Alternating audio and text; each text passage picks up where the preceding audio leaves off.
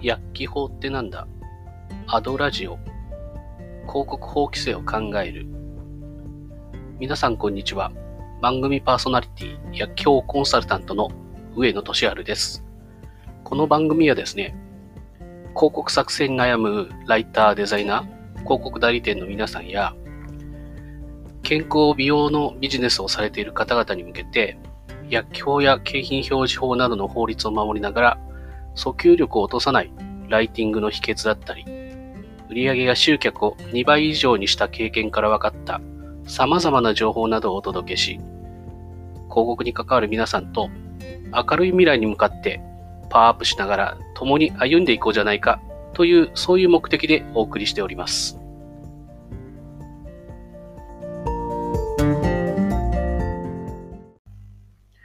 さて、今回はですね、まあ、健康食品の広告の中にある、まあ、使用体験談ですね。まあ、お客様の声も要注意ですよというテーマでね、お話をしていきます。まあ、体験談、まあ、お客様の声もね、まあ、広告のね、一部ですよっていうのはね、前にもね、お話ししたんですが、たとえね、お客様のね、ご自身の声であってもですね、まあ、医薬品の効能効果をね、暗示するようなものが、まあ、表現されていれば、まあ、薬機法違反ですよってことになります。まあ、例えばなんですけども、まあ、うちの子供がひどいアトピーで、大変だったんだけども、まあ、これを使って2週間にきれいにだとかね。あと、肌荒れがひどかったけども、これを試したら1週間で嘘のように、みたいな。まあ、そういうのはまずダメですねっていうところです。まあ、まずはですね、まあ、病名が入ってます。まあ、アトピーだとか、まあ、肌荒れっていうのも病名的な感じですね。で、あとやっぱ治ってるような表現だったり、効能効果を暗示した表現になっているということ。で、まあ何度も言ってますけども、まあ病気を治すとか、治療するとか改善するっていうのはまあ医薬品だけなので、まあ基本的に健康食品では、まあたとえまあお客様の声であったとしても、まあ使ってはいけませんよっていうところになります。まあ、それで、まあ、こういう客追いなんですけども、どうしてもですね、まあ、こう、広告を作成する部分では、まあ、信用という部分になりますので、どうしても入れたいんですね。なので、もし入れるとして、お客様の声は、まあ、どんな範囲だったら許されるのか、まあ、OK なのかっていうところにちょっとお話を進めますけども、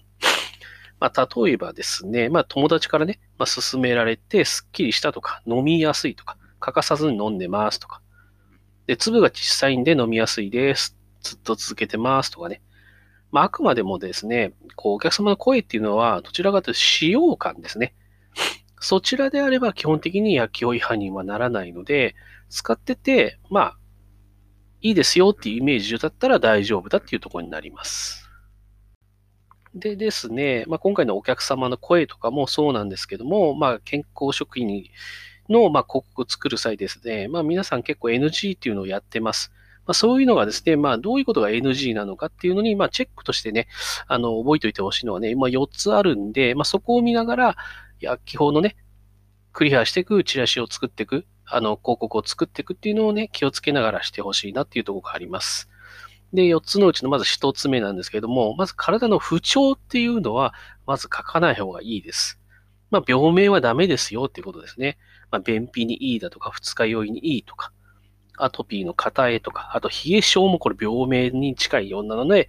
あの、NG ですよとか、まあ、血圧が高い方へっていうのは、まあ、不調ですね。まあ、病気の症状になりますんで、これは抱えない方がいいですというところです。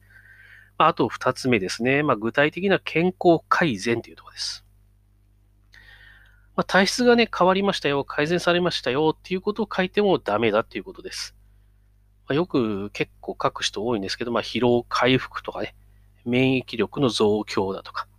虚弱体質とか、こういう言葉もこう体制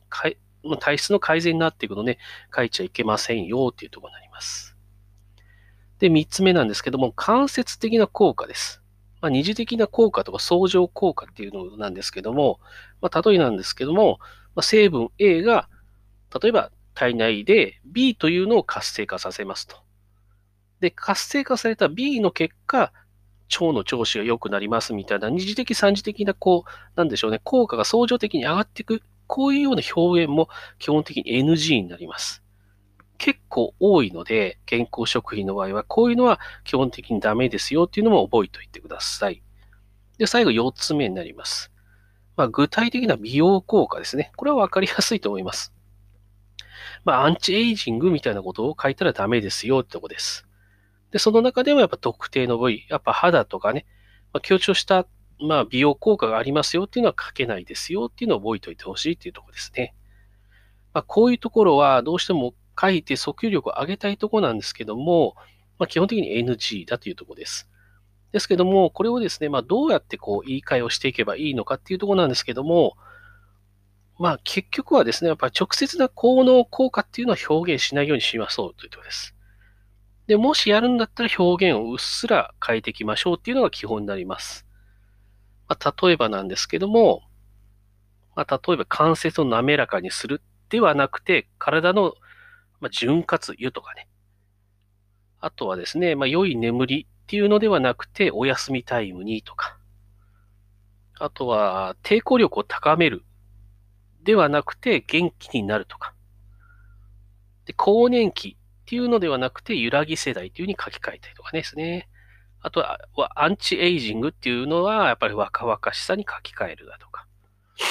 あと、デトックスっていうのもダメなので、まあ、例えばですけど、内側から綺麗にとか。あとはですね、よく多いのはですね、まあ、カルシウムの吸収を高めるとか。これはダメなので、まあ、カルシウムと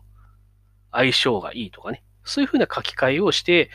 まあ、効果的なものを、まあ、うっすらするとかなくす。そのかしなんか、こう、前後で、こういうのに聞いてるよってイメージさせるような言葉に、まあ、ぼかしていくってとこですね。こうすればですね、まあ、薬莢的にクリアできますんで、あの、やっていきましょうということです。まあ、どうしてもね、若干ね、訴求力っていうのはちょっと落ちます。直接効能効果を言うよりかは。まあでもですね、まあそれをね、防ぐためにもですね、下手すればま前後の文章で、まあある程度こううまく説明したり、あと画像を使いながらイメージをさせるっていうので、まあ読み手にこう、そうですね、想像してもらうように、まあ、構成して作っていくっていうのが大事になっていきます。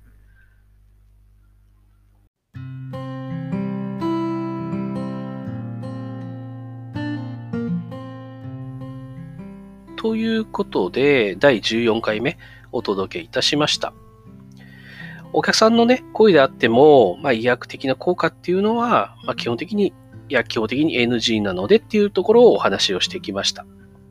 まあ、次回以降はですね、まあ、健康食品でも、まあ、もう一つね、大事な法律が実はありまして、まあ、健康増進法っていうところになるんですけども、まあ、詳しくね、細かく解説していきますので、楽しみにしておいてください。今回も聞いていただいてありがとうございます。